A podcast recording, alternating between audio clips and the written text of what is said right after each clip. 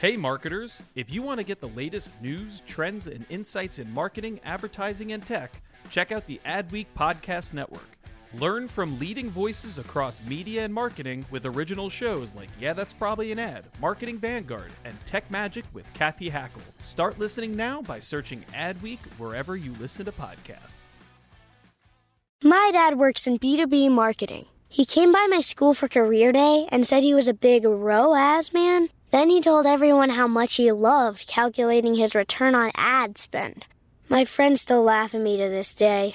Not everyone gets B2B, but with LinkedIn, you'll be able to reach people who do. Get a $100 credit on your next ad campaign. Go to linkedin.com/generate to claim your credit. That's linkedin.com/generate. Terms and conditions apply. LinkedIn, the place to be, to be.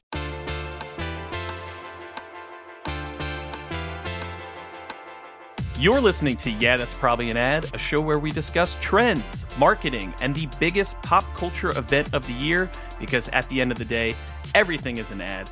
I'm Al Mannarino. I'm the senior producer of the Adweek Podcast Network and producer of this very podcast. With me is one of the actual hosts of the podcast, Europe brand editor, Rebecca Stewart. Rebecca, how are you? Is it weird that I'm steering the ship for a change? Hey, Al. No, do you know what? It never hurts to have a new captain. We're delighted that you're on the other side of the mic today.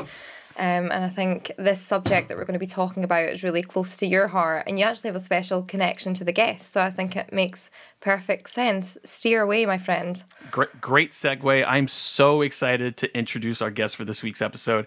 She is an entertainment journalist and author who has been covering pop culture for over 20 years, which is crazy. And she's going to be mad that I said that number.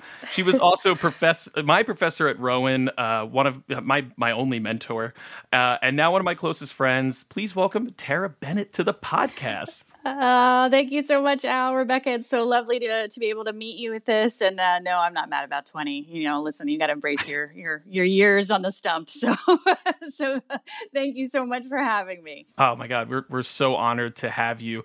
Now, Tara, we can spend an entire season of a podcast talking about your work. So let's just go over some of the hits. Where could people find some of your work that you've been writing, your entertainment journalism over the years, and tell the audience about some of the books you've written too?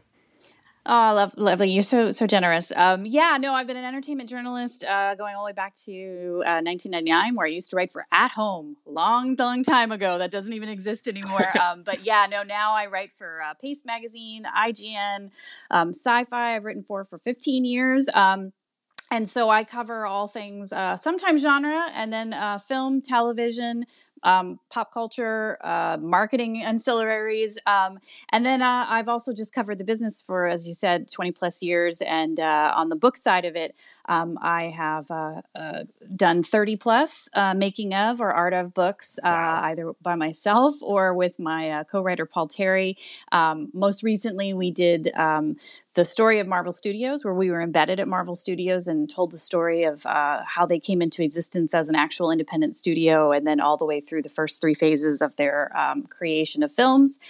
And then my independent, by myself, last recent book was The Art of Avatar, The Way of Water. So I worked with James Cameron and his team of incredible visualists to talk about that crazy franchise and that crazy movie. So yeah, it's been an unexpected journey. We both, Al and I, started at Rowan, and to see where we are today is a fun thing. Go profs. It's crazy. Just to talk about the Marvel book for a second, you know, when that was finally released, because you'd been working on it for 4+ years or something like that.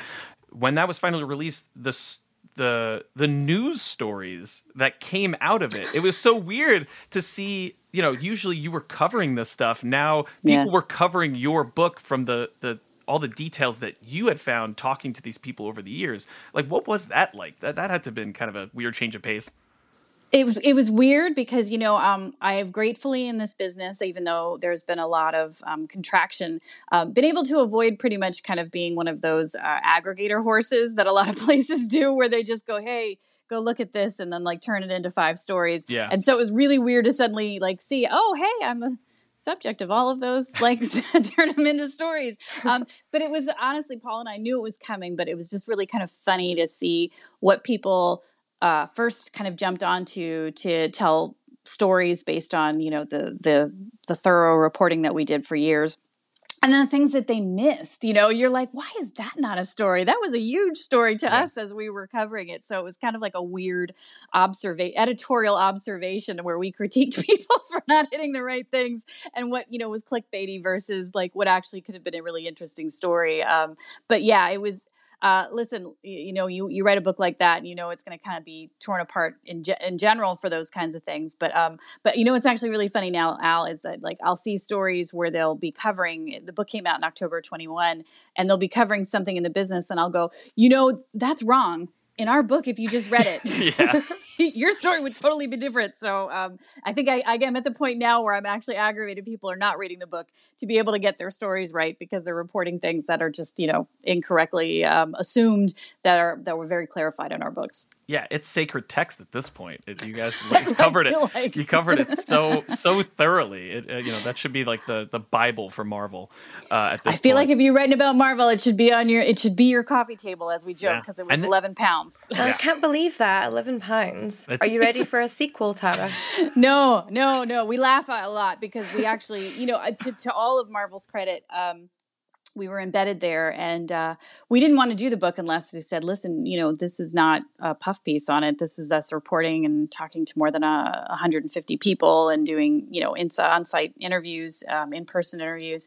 And they were very honest about it. The book is very much honest about talking about a lot of the problems that they had, a lot of the issues that they had internally, a lot of the issues when movies didn't perform and then what lessons they learned from it. It's not a making of the movies, it's a making of the studio. So it's the people that are still there to this day. They've had very little churn, which is very unexpected for any place in Hollywood. And that usually is pretty indicative of that, like, no, that's a good place to be if people are going, I don't want to be out of here as soon as a movie is finished. And that is, you know, the being able to kind of look at that and understand that it's well reported. It's very honest.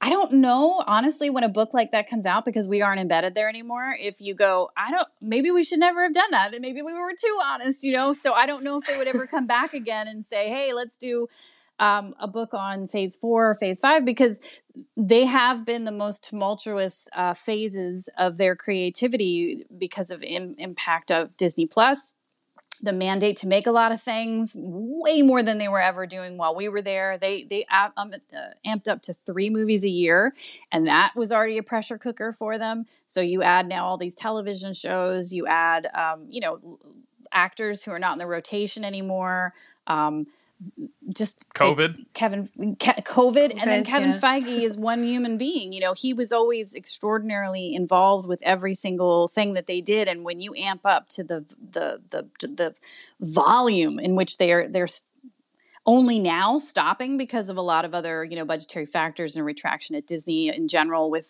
their shareholders and money, you know, I think that maybe they would need some extra time to be able to really look at that and say, like, how honest do we want to be about that? So I don't anticipate it, but I think there's really great stories there if they eventually wanted to do that someday. Maybe they're waiting for like more of a specific kind of comeback, and then they can look back and like do an arc. Exactly. Another underdog story for them. Yes. But yeah. Moving on from Marvel, and we'll definitely be talking about them probably throughout. But when I first pitched the idea of having an episode dedicated to all things San Diego Comic-Con, which is really what we're talking about for this episode, my first thought was to have you on, but obviously I asked you kind of last because I'm like, I know she's busy. She's always writing a book. So I'm like, I don't want to bother her until I like necessarily need to just get you on. But thank you. When did you first start covering the con, and how has it changed over the years, especially from like a marketing perspective, like the bigger brands coming in and you know, the activations bigger and bigger every year? Like, when did you start first covering it as you know, as a member of the press? Yeah, you know, it's really funny because I think I have a really unique perspective because I had a 20-year uninterrupted run of attending the con, and that started in 2003. And I think that's really at the cusp of when it was kind of changing from the hey, we're just a comic thing where we're bringing in some television shows, and certainly Hall H is a thing, but Hall H isn't a thing where people are literally sleeping out, 2 days before the con starts so that on Thursday they can get inside and be in the room. It was literally a thing where you could walk in on a Sunday and just buy a ticket and go in. Saturdays were still, okay, that's sold out, but it was not on a Thursday. Thursdays were never sold out.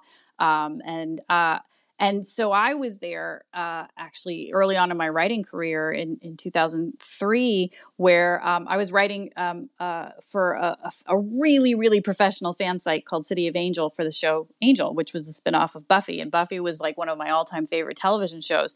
So we had sponsored a panel for when essentially the Spike character from Buffy, who had perished in the series finale, then was now going to be assumed into the show Angel. And so a lot of those writers were going to talk about it. And that's really, I went to go with that. And I was like, what is this thing?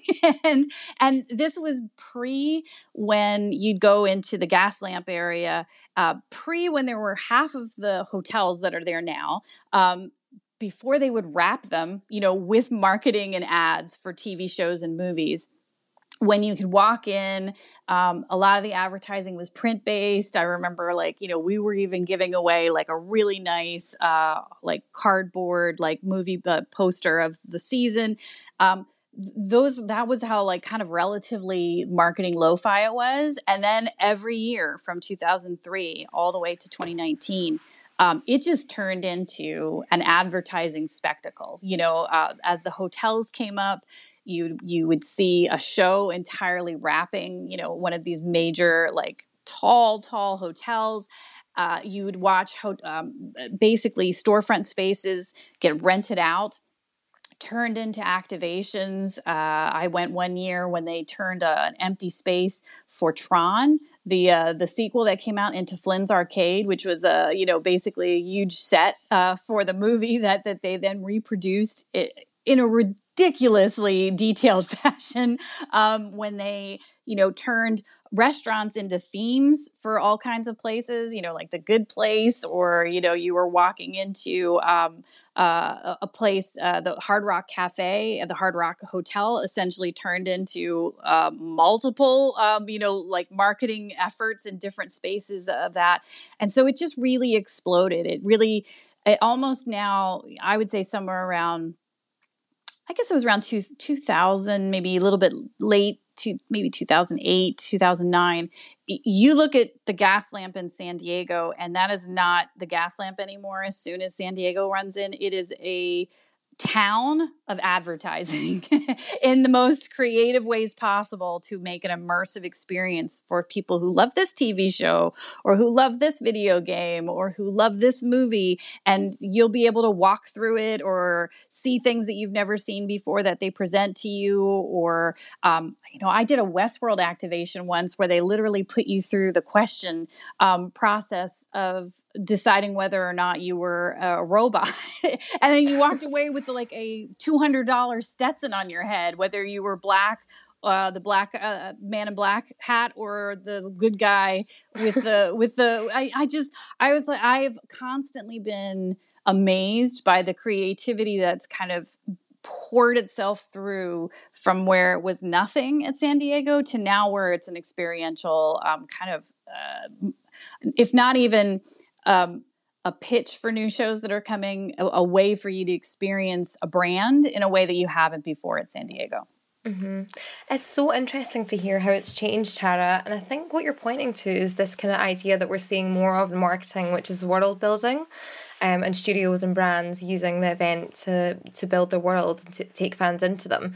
And one of the questions that, this conversation is fascinating to me, first of all, as someone that kind of just dabbles in Marvel. Yeah, I love hearing you guys speak about it. And one of the questions that I have is the impact that San Diego Comic-Con has had on experiential itself, in terms of how we're seeing brands activate and do their own spin-offs. So everyone seems to have their own convention now. We have BarbieCon, we have BravoCon.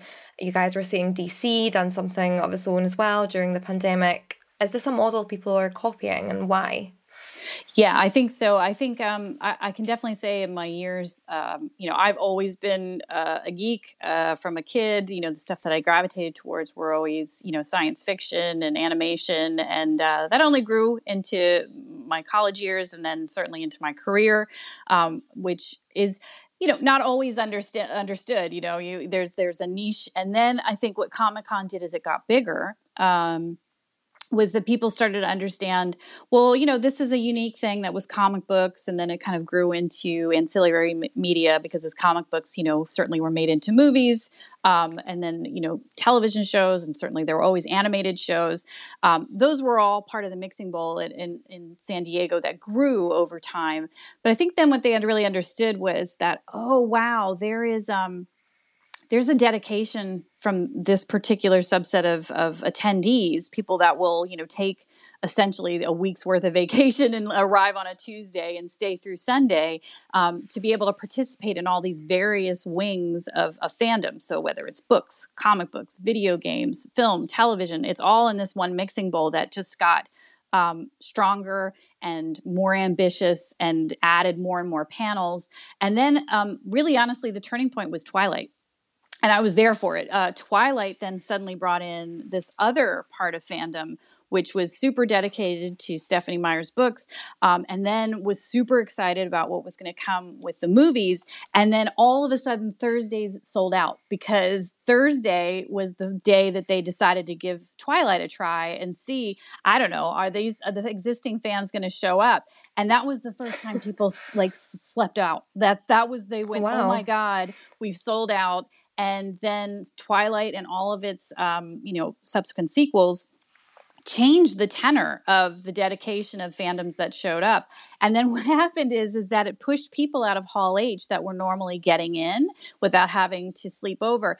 And then the companies wait, there are all these people that now were 1,000, literally, that's almost 7,000 people that fit into Hall H. You go, oh, well, where are they going to go if they didn't get in? And then they started making activations. Mm-hmm. And then they really realized there's this ability to be able to take advantage of making non-panel oriented programming for the attendees and pulling them over either, hey, come and give this a try. We can, we'll give you a T-shirt. We'll let you see early footage of something. Mm-hmm. We'll play games with something. You get a first chance to, literally touch a paddle and play something. And that became a secondary level of enjoyment of Comic-Con for the fans. And it started to expand into the Gaslamp. Petco has a huge parking lot. It's expanded into like a mini activation city there where you can go and touch on all these different brands and what they're doing. And that's really when you watch the creativity go, oh, wait, activations are just as important as these panels are to brands. They're even more almost a shadow con for when spill and people can't get into the major panels. Well, we are their alternate entertainment. And it's become super, super successful for San Diego. So, those same brands sit there and they go, well, why can't we do this on our own? Mm-hmm. Why can't, as Netflix make their own to-doom worldwide global event where they announce all the things that are coming, and DC having fandom, which was, hey, same kind of thing. Everything that's coming in the comics, TV, film world for DC. Here you go. And then, you just, as you were saying, BarbieCon, that movie's exploding this summer. And of course, that's been a brand for forever. My aunt had the very first Barbie and I used to play with it very gently when I went to go visit her. And so you go, Comic-Con really is almost a test incubator for what these brands have gone on to do on their own rather successfully in showing if a fandom will show up and we can take advantage of that and make it exciting and experiential, like why do we have to just do it in San Diego for 1 week? Let's just do mm-hmm. other things too. I love that. Such a far-reaching impact, and fandoms will always show up. Absolutely. Yeah, I think San Diego, there was, like a kind of a negative tenor, even I think for some brands that were attending in those early years, there's it's a bunch of nerds. And then you go, wait, these people spend a tremendous amount of money. And the show floor, which is literally the entire length of the San Diego Convention Center, I walked in the first time and went, what is this? It was basically like a Javits Center trade show, but for movies and for television and for comic books. I've had a lot of friends that have come to San Diego in the 20 years that I was going, and either they were supporting me with reporting that I was doing because it got so big that you can't be in all places at once. Cloning has not been invented yet for Comic-Con. And so I'd have some friends that were, maybe it's not even their industry, but they would go because I would trust them and be able to do some interviews. And they walk into that floor and go, what is this thing you haven't been telling me about? And it's overwhelming. It's a brand assault with the size. I mean, the first time I think I went, they had a full X-Wing from Star Wars on the show floor. And I went, what in the like life size? I just could not, I could not believe what some Star Wars always got it. So they were bringing it big. But then I think when you saw other brands go, wait, they are willing to spend a tremendous amount of money, and they're also just excited about whatever you're throwing at them. And that's the thing that's really funny about San Diego, is that you can show them a movie that no one has ever heard of before, give them, 2-minute teaser for what's coming, and get the greatest reception of your life. And then they walk away from San Diego and go and tell all of their friends and family about all the cool things that they saw. And it is the greatest word of mouth marketing that you could ever think of. And that's really where they realized, oh, okay, like there's a lot of power here, and there's a lot of power about not thinking that these nerds are like something to be mocked and made fun of. Like, this is really important brand ambassadoring for us as they leave this event and go off and talk about it until the actual property is ready to come out. Yeah. Nerd dollars are still dollars, right? Exactly. Absolutely. Absolutely. And if you can also engender even more brand loyalty because of things that you provide, sneak peek, give you a t-shirt, any of those kinds of things where you have walkaways, like all of that, San Diego has basically been able for brands to test what works best. And it's, not all movies go on to become huge hits because they were at San Diego, but they certainly had better buzz than they did before they, showed anything or were present at an activation or wrapped a building. And that is really a place where I've seen brands test and then walk away from San Diego going, how did this go? What could we do differently? Do we lean more into this? And then you watch their marketing, their whole rollout, based on some things that you initially saw the kernel of at San Diego. And Rebecca, we, last year we covered the Cannes International Festival of Creativity. Hopefully I got that right. And you covered this year as well for Adweek. Yeah. Just to put it in comparison, because I've been to both, Comic-Con makes Cannes look like a street fair. And that's really saying something because of how it really takes over the city. And, I was looking at the numbers for 2019, which was the last kind of real big San Diego. I'm looking at probably 2019, right? Because 2020 was the pandemic. Yeah, so I was looking at the attendance numbers, and there was 167,000 attendees at San Diego Comic-Con. There was actually 250,000 at New York Comic-Con. But every time I talk to people, I always said that I used to cover New York and San Diego all the time pre-pandemic. And there is almost kind of no comparison, because when you leave the Javits Center, you have left Comic-Con for the most part. There is no activations really outside there, to the point where they can't contain Comic-Con in the Javits Center anymore. They had to go. You have to walk 20 minutes to go to MSG or Hammerstein Ballroom to just go attend a panel, because there's literally no more space for them to activate. They can only build up for the Javits Center.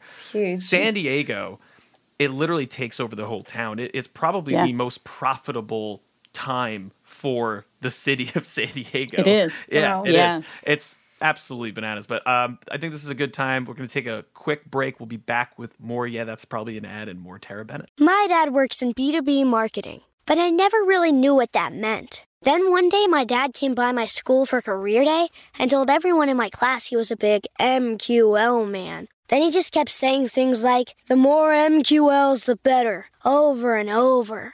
My friends still laugh at me to this day. I think it means marketing qualified lead. One thing's for sure. I'll be known as the MQL man's kid for the rest of my days. Why couldn't you just be a fireman or a lawyer? Why? You ruined my life, Dad. Not everyone gets B2B, but LinkedIn has the people who do. And with ads on LinkedIn, you'll be able to reach people based on job title, industry, likelihood to buy, and more. Start converting your B2B audience into high-quality leads today. We'll even give you a $100 credit on your next ad campaign. Go to linkedin.com/generate to claim your credit. That's linkedin.com/generate. Terms and conditions apply. LinkedIn, the place to be, to be.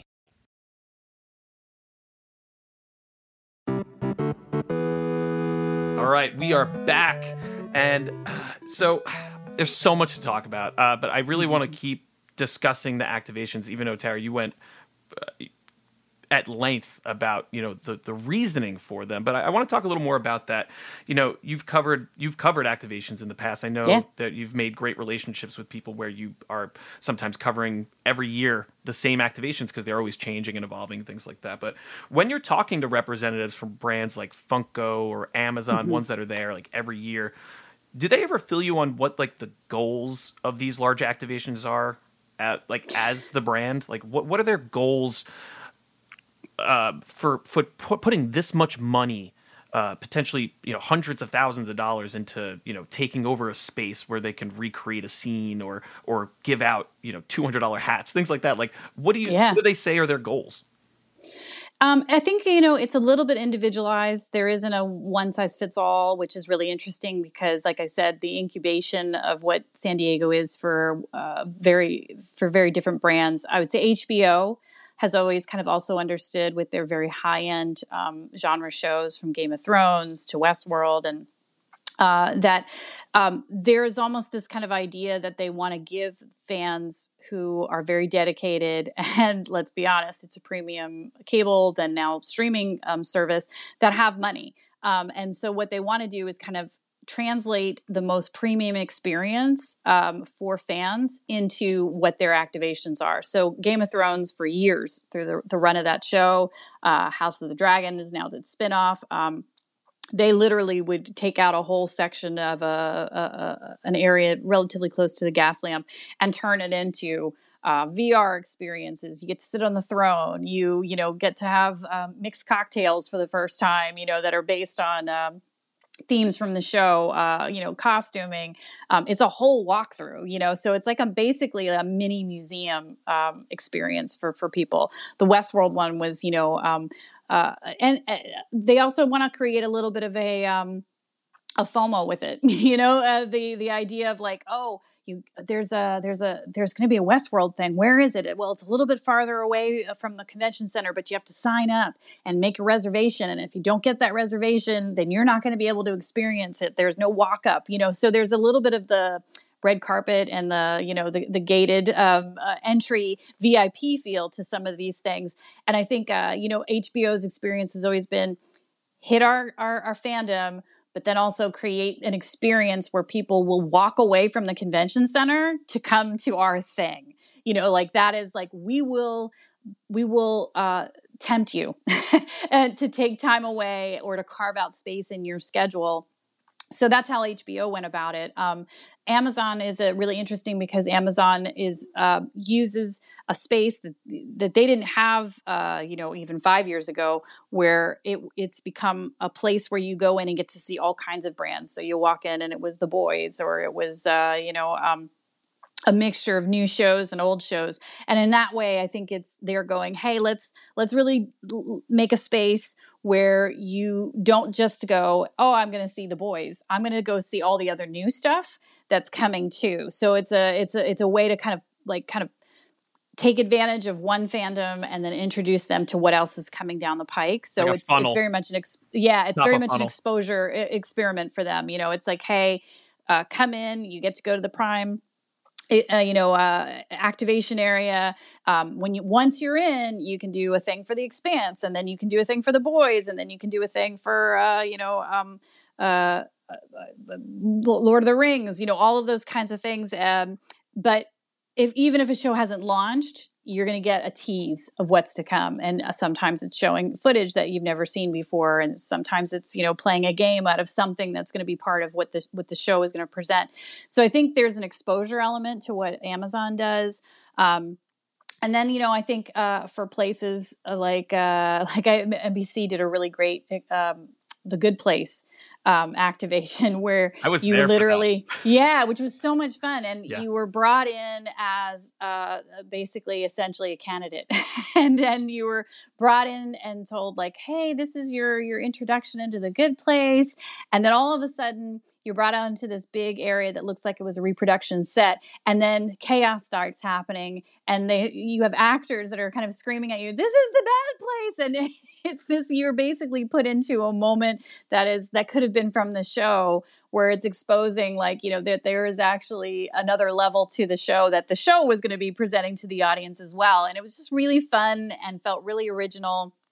Actors are involved, you know, so I think for them it was, I kind of know The Good Place because that was a show that ratings wise was kind of was going up the ladder as the seasons progressed with you know, word of mouth and certainly with critics really embracing it. And I think that was their opportunity for them to go like, listen, we think we know a good amount of you like this show. Come on in and let's just make it even more fun for you and make you feel like you're part of the world of it. And so I think all the brands, and those are just some examples of what brands are doing with activations to be able to either augment an experience, amp up their reach, their cool factor, certainly with the fandoms, and then also to be a way to stealthily eat your medicine, take your medicine of like, you come in because you like The Boys, but guess what? You're going to get a bunch of other shows that you maybe not, you know, don't know anything about, but you're going to find out about them too.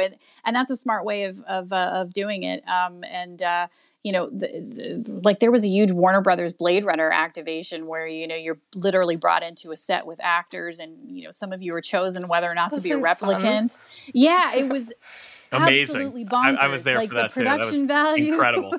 Incredible. Yeah. And you go, well, I don't know if that translated to the box office, but boy, oh boy, if people, you know, that experienced it, I don't think anybody doesn't talk about it if you got to be a participant in that. And it's maybe didn't translate to the money that they wanted or the people to show up, but it certainly created a lot of buzz at San Diego. And, you know, if you want eyes, they really figured out how to get eyes on that one. Yeah, it became a cult classic too. But one thing about The Good Place, so I was confused when you're like, oh, The Good Place activation, then you talked about that one. So that was when the show had already been established. I remember one of the first years I was there, Good Place hadn't come out yet, but they were promoting it. Yeah. And I remember they had a yogurt stand. And again, top of funnel, when it's 1,000,000 degrees and you were dying walking around San Diego Comic-Con and you see free yogurt, you're going to go walk and you're going to go be part of the activation and you're going to stand in line and you're going to watch the trailer for The Good Place 70 times. And I remember talking to my buddy, I'm like, this looks stupid. Became one of my favorite best shows ever. And I got some great yogurt. So it was almost like subliminal messaging of like, you're going to watch this show. Maybe not immediately, but you're going to watch it.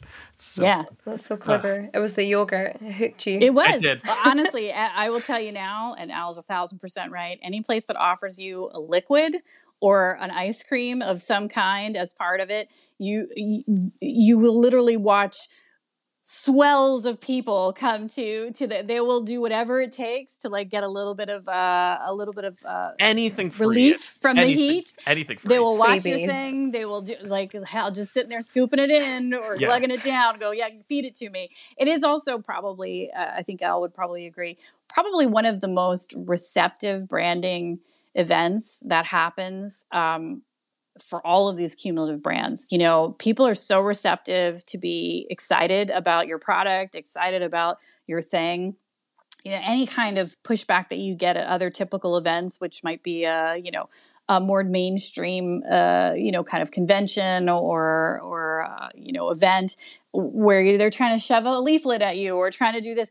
That is not what you're getting at Comic-Con. You are getting, yes, give me that. And you're just people putting it in their bags and going like, I'll filter through it later and see if I throw it out. But they will take everything from you. They will walk in any door. It's almost like like the antithesis of what you tell your kids. Don't talk to strangers. Don't go in that room. Like, no one has those rules at Comic-Con.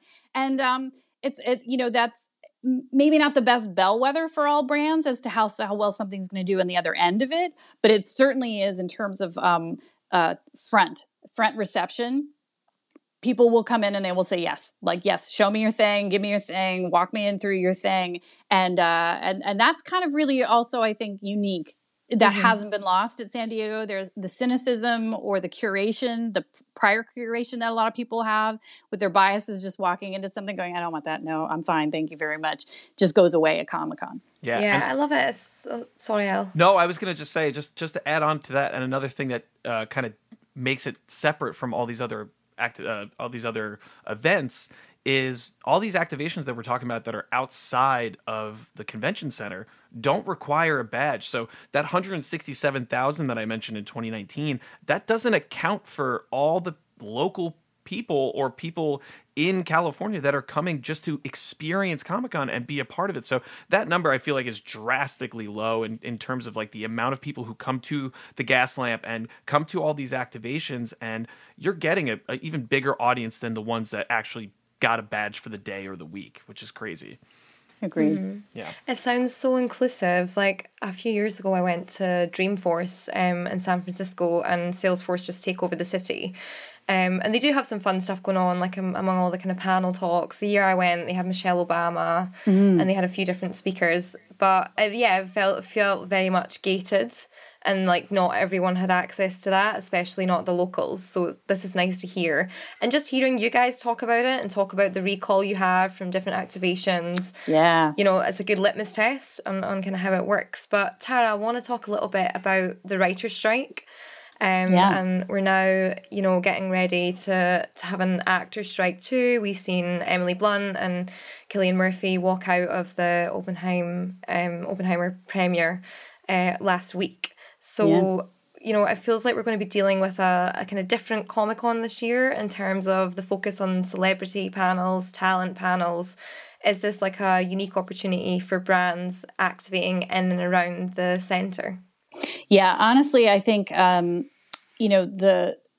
we've known in the industry for a while, going back, you know, to the spring, that the writers were definitely going to be hitting the line, and then definitely with the potential for the DGA and SAG to be striking all at the same time. DGA got a deal.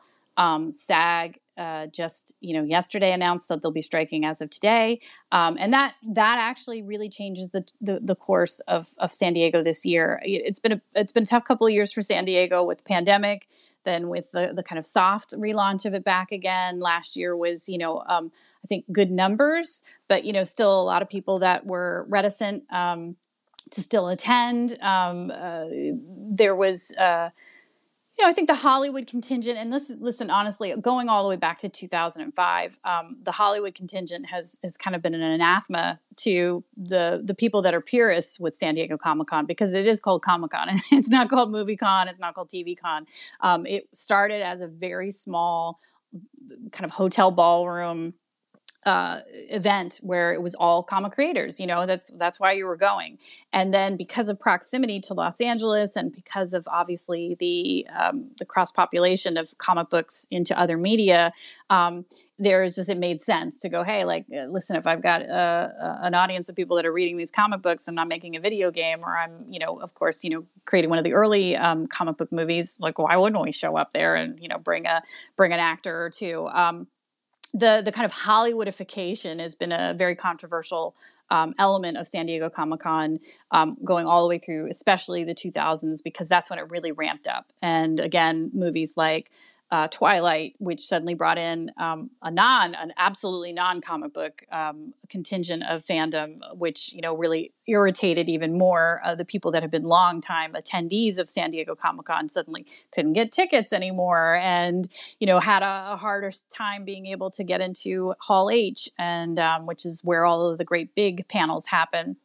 So there then became, a little bit of fandom infighting, with more mainstream fans that had never been, to those that had been lifers that had been there, resenting to a degree the Hollywoodification of what came in and changed the scope of what was happening. But, to a degree, it's like, honestly, it's benefited everybody, because they're, maybe you didn't like Twilight, but then maybe you really did love The Hunger Games. And then you certainly liked when Star Wars came back, and you certainly liked when Star Trek, came back in all of its iterations. So there's a little bit of irritation, snobbery happening even amongst fandom about, like, you're changing my Comic-Con. The people that have the most to complain about are the comic book creators who suddenly became like, maybe I'll go on the floor and look at the comic books. And they became really the kind of afterthoughts, the redheaded stepchildren, if you will, of Comic-Con. What this will end up doing, and what I think has happened for the last couple of years, especially in the pandemic era of all of these big events, is that it has become more of an event where those creators that are very benchmark in terms of the stories that have allowed for other media adaptations are getting a little more attention. And, going to Comic-Con next week is really going to be, you're going back to a Comic-Con. You are going to have all of these writers who, even if they've worked on television shows or helped on the scripts for movies, are going to be just talking about their comic books again. And you will have an opportunity to have a little bit of a captive audience for people that maybe were there going for the Hollywoodification of it, will now go, well, I've got time. Let me go and sit down, because I do like that movie, but I never really went to go find out about what it's doing in the comic book sphere. Let me go sit down and see what they're talking about. So I think there will be a more interesting cross-pollination of people that had looked at their schedules and said, nope, I'm doing this movie, I'm doing this television show, I'm doing this. And then will now go, oh, well, those things are kind of off the table. Let me go see what else is out there that I wouldn't have given time to before, because I was super overexcited about this actor or this director or person of note. And I think that's going to be great. But I think it also is going to be a real big boon to advertisers and brands that will now go, well, we're going to be your razzle dazzle, man. So like, come out to the Petco parking lot where, there's going to be all these activations, and there's a space between the Bayfront Hotel and the Hall H, essentially, of the Comic-Con, of the convention center, that's usually taken out, by FX or, Hulu, that's going to become this big experience. I think those things are going to be so crowded this year, because I think that for those then that also go like, I don't really know comic books, I was here for all the other pop culture media, are then going to spread themselves to these brand experiences. And I think that there'll be bigger lines before, where it was maybe, we're taking advantage of spill for people that are like locked inside of the convention center. I think they're going to be a little bit more of hey, there's where I'm going to get my Hollywood. There's where I'm going to get my razzle dazzle and my experiential, and get to see things that would have been in a panel that maybe some of these brands will shift into. Hey, if you come into this activation, the grand finale of it is going to be sitting in a room and watching that trailer we were going to premiere in a panel, and now you get to see it in an activation. They're going to have to pivot on their creativity.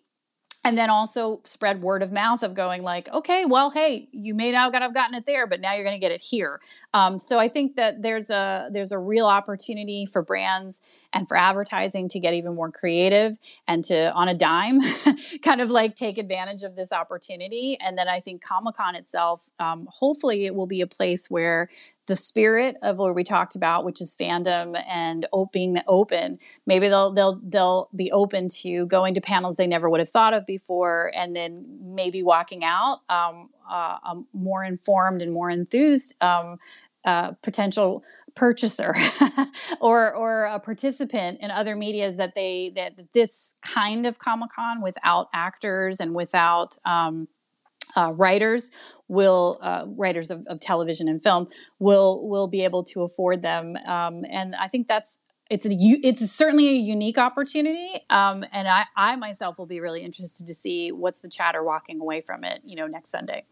Amazing. And Tara, I know you have deadlines, and you've been so gracious with your time, but before we go, quick lightning round, single question, because that's all I wrote down. Sure.